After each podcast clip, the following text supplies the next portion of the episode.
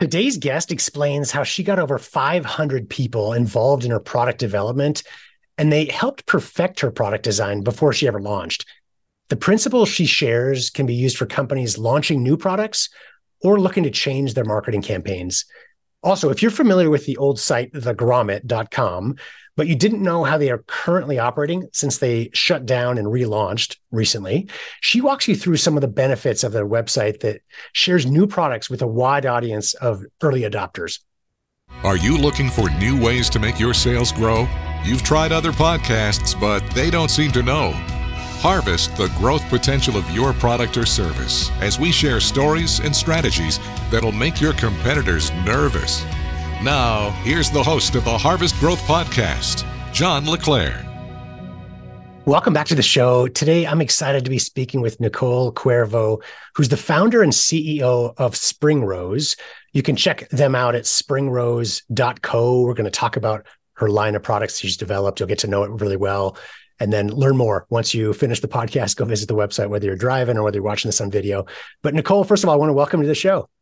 Thank you so much for having me, John. I appreciate it. Absolutely. So can you tell us or tell our audience, what is Springrose? What are your products and how'd you come up with the original idea? At Springrose, we design easy-on bras and other intimates for women with limited mobility. So we really focus on giving women back their dignity and their independence if they have any form of limited dexterity, limited mobility, joint pain, or even if they're just aging, you know? So I had the idea maybe 8 years ago now. I was spending a lot of time with my grandmother Rose, who the company is named after, and noticed that despite her being fully independent, capable and living her life, she still struggled to get dressed in the morning. And it's such a basic everyday thing to put on your underwear, your bras, your socks, and everything else. It felt like an indignity to me that it was something that was causing her pain and difficulty. So I, like most founder stories, tried to find her a better option. We call it an adaptive bra because it's been adapted in a way that makes it easier to put on, and couldn't find anything on the market that worked functionally with her arthritis and her chronic pain. And that also wasn't ugly and size limited, to be kind about it. Everything looked very medical. It looked very plain, white, soulless, shapeless. And I really thought it doesn't matter if you have limited mobility or disability, or if you're aging, you should have options that respect your dignity and that you are happy and comfortable to be wearing, that don't feel like a compromise just because you can't or struggle with a more traditional closure system. That's a great solution for people, so many people that are in need. What are some of the most common conditions that your customers have that make Springrose the perfect bra for them? Yeah, we say we serve over 50 different conditions. When I first started, it was, I think I had like 5 in mind. And the more people I talked to, the more we started opening the aperture and learning about who we could support. But right now, our main customers tend to be people with limited shoulder mobility. So they have a shoulder injury or they're post-surgery and they need something they can put on one-handed. It's also people with different types of arthritis, rheumatoid arthritis, fibromyalgia, or osteoarthritis. And then we have some people who have hemiplegia, so stroke, cerebral palsy, or amputations. So our bra, what makes it special, I should have probably mentioned that, is you can put it on 8 different ways. So you can put it on one-handed, you can step into it, you can pull it on overhead. It's really flexible in how you get dressed, so it works for all these people. But those are the 3 groups we tend to serve best right now. So I have to admit, I've never worn a bra, but a regular bra looks so complicated to put on. But after watching the videos on your website, I feel like, even I could put this on, which I know obviously at women who have been doing it for years, if you've got full dexterity, right, you probably get used to it, right? But as you age, things get more difficult. You mentioned arthritis or limited mobility, or even being able to get your arms around back or whatever it might be. I think there's so many conditions that this could make life so much easier for. And we talked before we started this interview about how you co-created or co-developed the product along with a lot of other people. So I think you mentioned 500 women were involved and over 35 occupational therapists as well. Can you describe that process? So how did you get so many people involved in making this product work so well? Yeah, apologies. I'm also in Brooklyn, New York, so there's some fun background noise. my background is in design thinking, human-centered design, and strategy. So I really wanted to make sure as I was developing the product that we were incorporating as much input and feedback from people experiencing the challenge as possible. To that end, I started by interviewing women one-on-one. So I interviewed, I believe, about 100 at this point that I just had a 30-minute or hour conversation with to talk about their needs and what they wanted in a bra. And a lot of those people started off as, the more people I told about my business and my ideas, the more they connected me with their mom, their aunt, their cousin, their friend. I had one friend's mom who very kindly sent an email to her book club, her church group, and another group of hers. And so a lot of women reached out to me for that, but it was a lot of word of mouth because this was also 2020 and the pandemic. So we're all staying right at home. There was no way to go meet somebody for coffee. Everything was virtual. From there, we actually opened up a landing page so people could sign up to stay updated. And through that, as people signed up, they would get an email asking them if they were willing to fill out a survey for us to just let us know what they wanted, what they needed, what interested them. From that, we got a lot of responses. People told us, here's what I care about, here's what I want, here's who I'm buying it for, myself, somebody else. And then I got lucky, and a friend of mine is a physical therapist, and she was like, oh, this would be really great for my patients.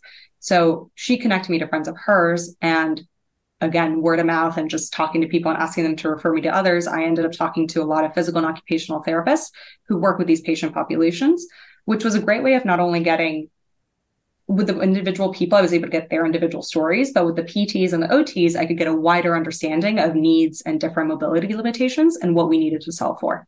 And those groups of people are the ones that we sent prototypes to, we sent samples to, and got their feedback. So we kept on iterating on the product for almost 3 years until we launched it.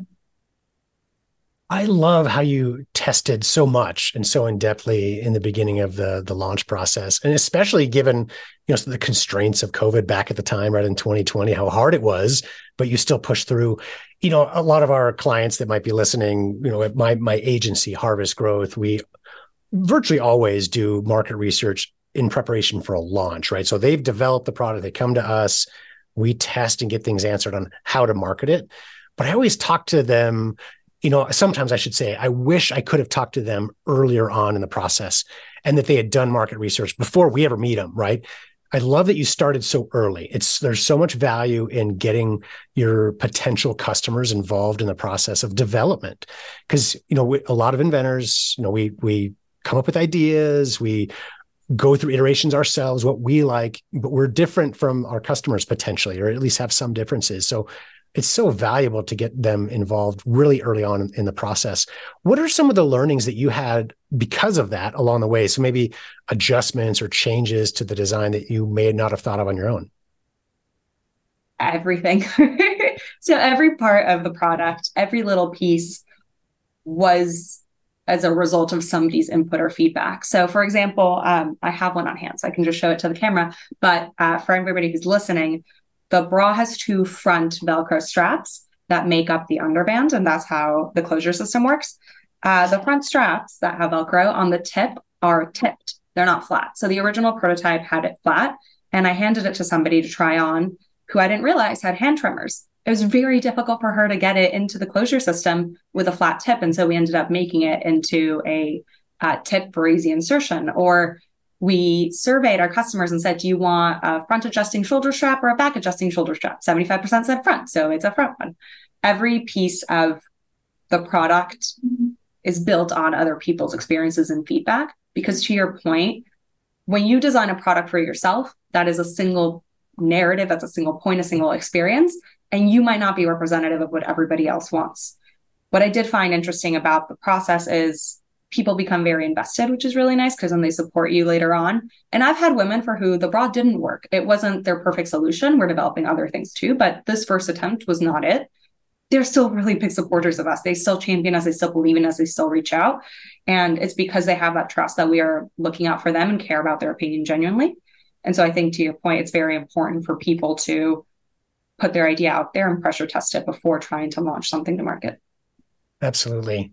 So let's fast forward a little bit. You've developed the product, come up with a concept that now works, and it's ready to go to market. What was the first big success, or what you consider a success that you had? Just getting to launch was really difficult.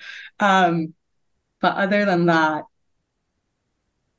we stumbled upon a platform called Grommet pretty early on, and maybe 2 weeks after launching. And we applied, got accepted. So Grommet is a platform where consumer brands can launch physical products.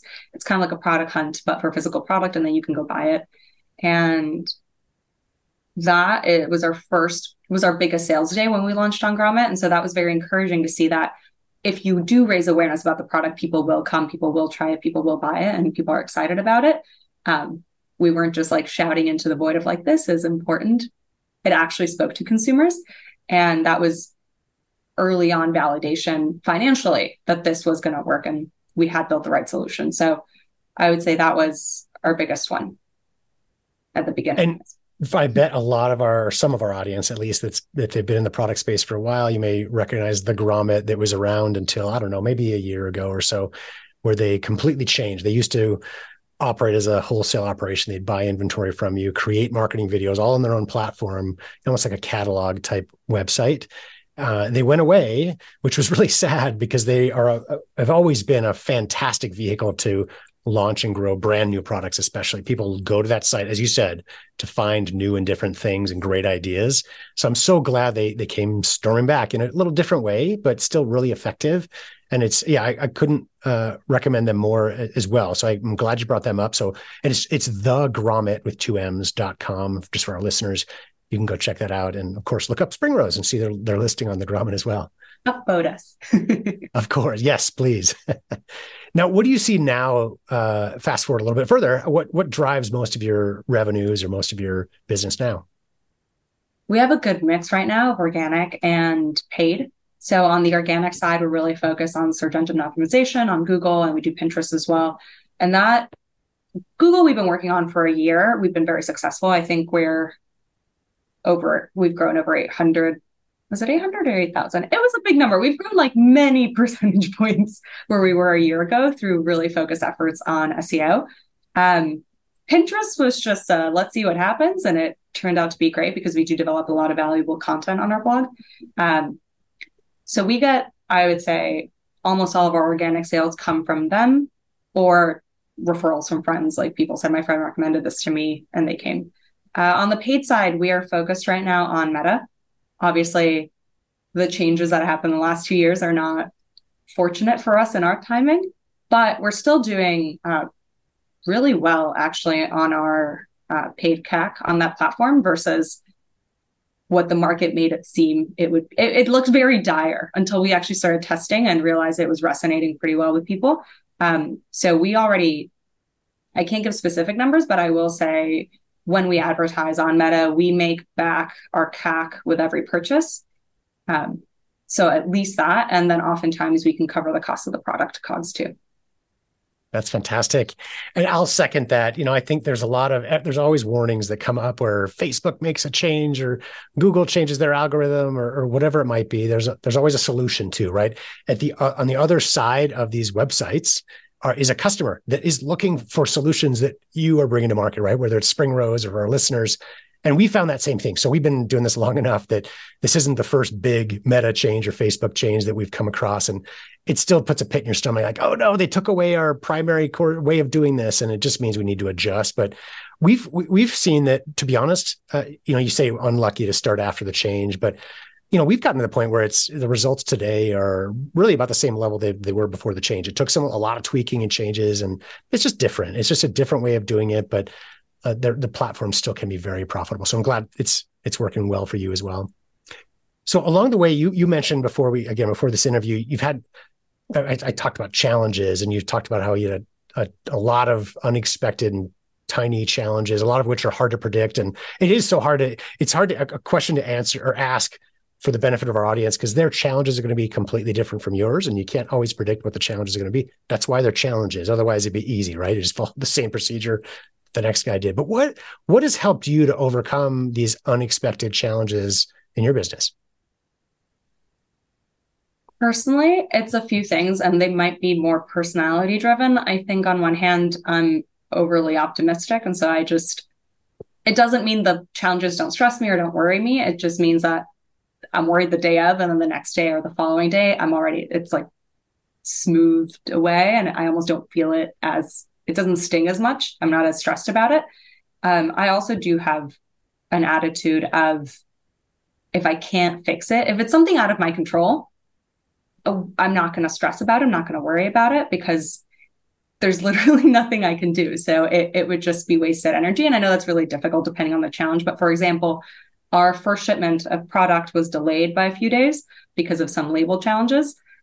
Out of my hands. I'm not at my manufacturers. I'm not printing the labels. I can't control like USPS or DHL or whatever.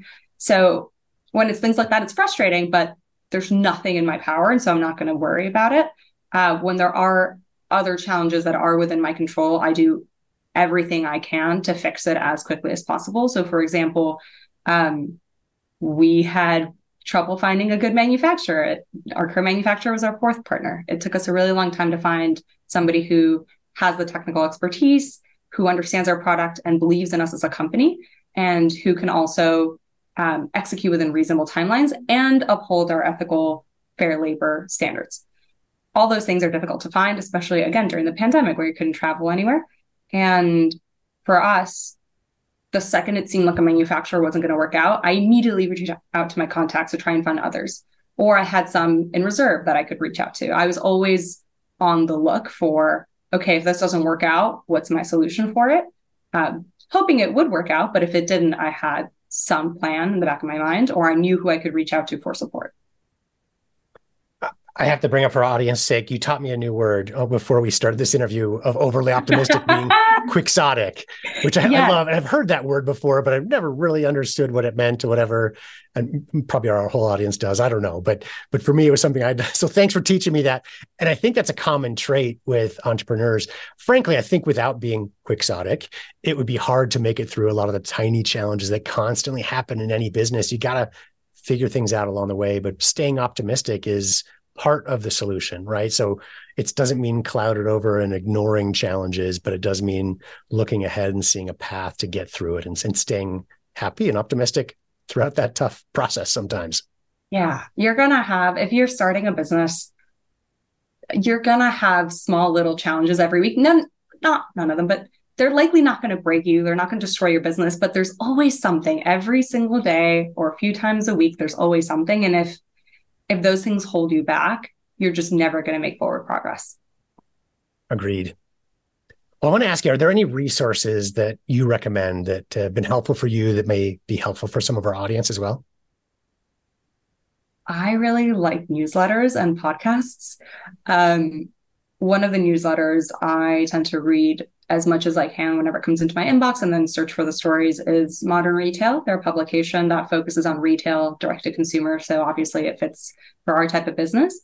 They're fantastic. I'd say finding community wherever you can. So I'm part of several different founder communities, and I've made a point of trying to join those, even if they cost $10 a month. Like, you might not know what value you're going to get out of it in the short term, but long-term, having people who've been through it before, who know who've been basically in your shoes. They can give you really tactical advice, which is not to say you shouldn't have mentors or advisors, but those people tend to be far removed from where you are. They maybe they've exited a company. And so the last few years of operation are very different from where you are at the beginning. So I would say just having community and founder friends who are in a similar space to you, but are not competitors, is really helpful. And podcasts, obviously, like this one. I also like some specific female entrepreneurship ones like Female Founder World that speak to, again, founders that I identify with. Absolutely. Thanks for sharing that. Is there anything I didn't ask that you think could be helpful for our audience? I don't know if it's you didn't ask it. I think you did. We touched upon it at least, which is, to me, the core of entrepreneurship should be about solving a problem, and solving a real problem for a person. So I know you have a very diverse audience, but I would say if you are looking to start a business, or you're right at the beginning, make sure that you are talking about your idea to everybody that you can. Nobody's going to steal your idea, which I think is something that is perpetuated. People are too afraid of it, but instead it's going to strengthen your idea because people will give you feedback. People will connect you to others. And by sharing what you're doing, you're going to gain that support and that momentum that you never know when it's going to come in handy. And it'll then help connect you to people who need a solution like yours, so you can further refine it and build something that will actually solve a problem. Because when you have product market fit, I'm not going to say you don't have problems, you still need capital and other things, but it makes everything way easier going forward.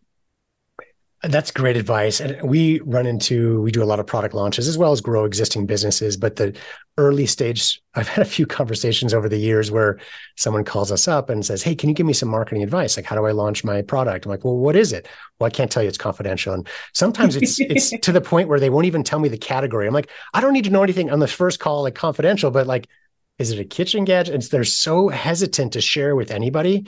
And really I would venture to guess, most of these I never talk to again, because they probably don't do anything with it. I think it just sits on the shelf because they're scared to push it forward. But it's so rare that you get copied at an early stage like that. And frankly, copies do happen, right? They get taken from factories and things like, but no matter how careful you are, it's going to happen once you go to market. These early stage though, before like in your launch phase, it doesn't happen. As you said, it's not something to worry about. And you're going to get a lot more value by getting people involved than the potential tiny risk of, somebody taking your idea or whatever. It just doesn't happen. So thanks for bringing that up. I agree. So I do want to encourage our audience, please check out springrose.co. Springrose.co. I knew I was going to do that. I wrote it down big on here. Springrose.co to check out Nicole's great line of products. You can see some of the videos they put on there and understand what the product is and does. And if you know anybody that has any kind of limited mobility, please share with them. It's something that could certainly change their life for the better. Well, Nicole, thank you so much for the time. I really appreciate it today. Thank you so much for having me, John. I appreciate it. Did you know you can meet with a member of my team absolutely free for a 30-minute strategy consultation? We've launched and grown hundreds of products since 2007 and learned some of our strategies while growing OxiClean back in the Billy Mays days. We're here to help. So please go to harvestgrowth.com and set up a call if you'd like to discuss further.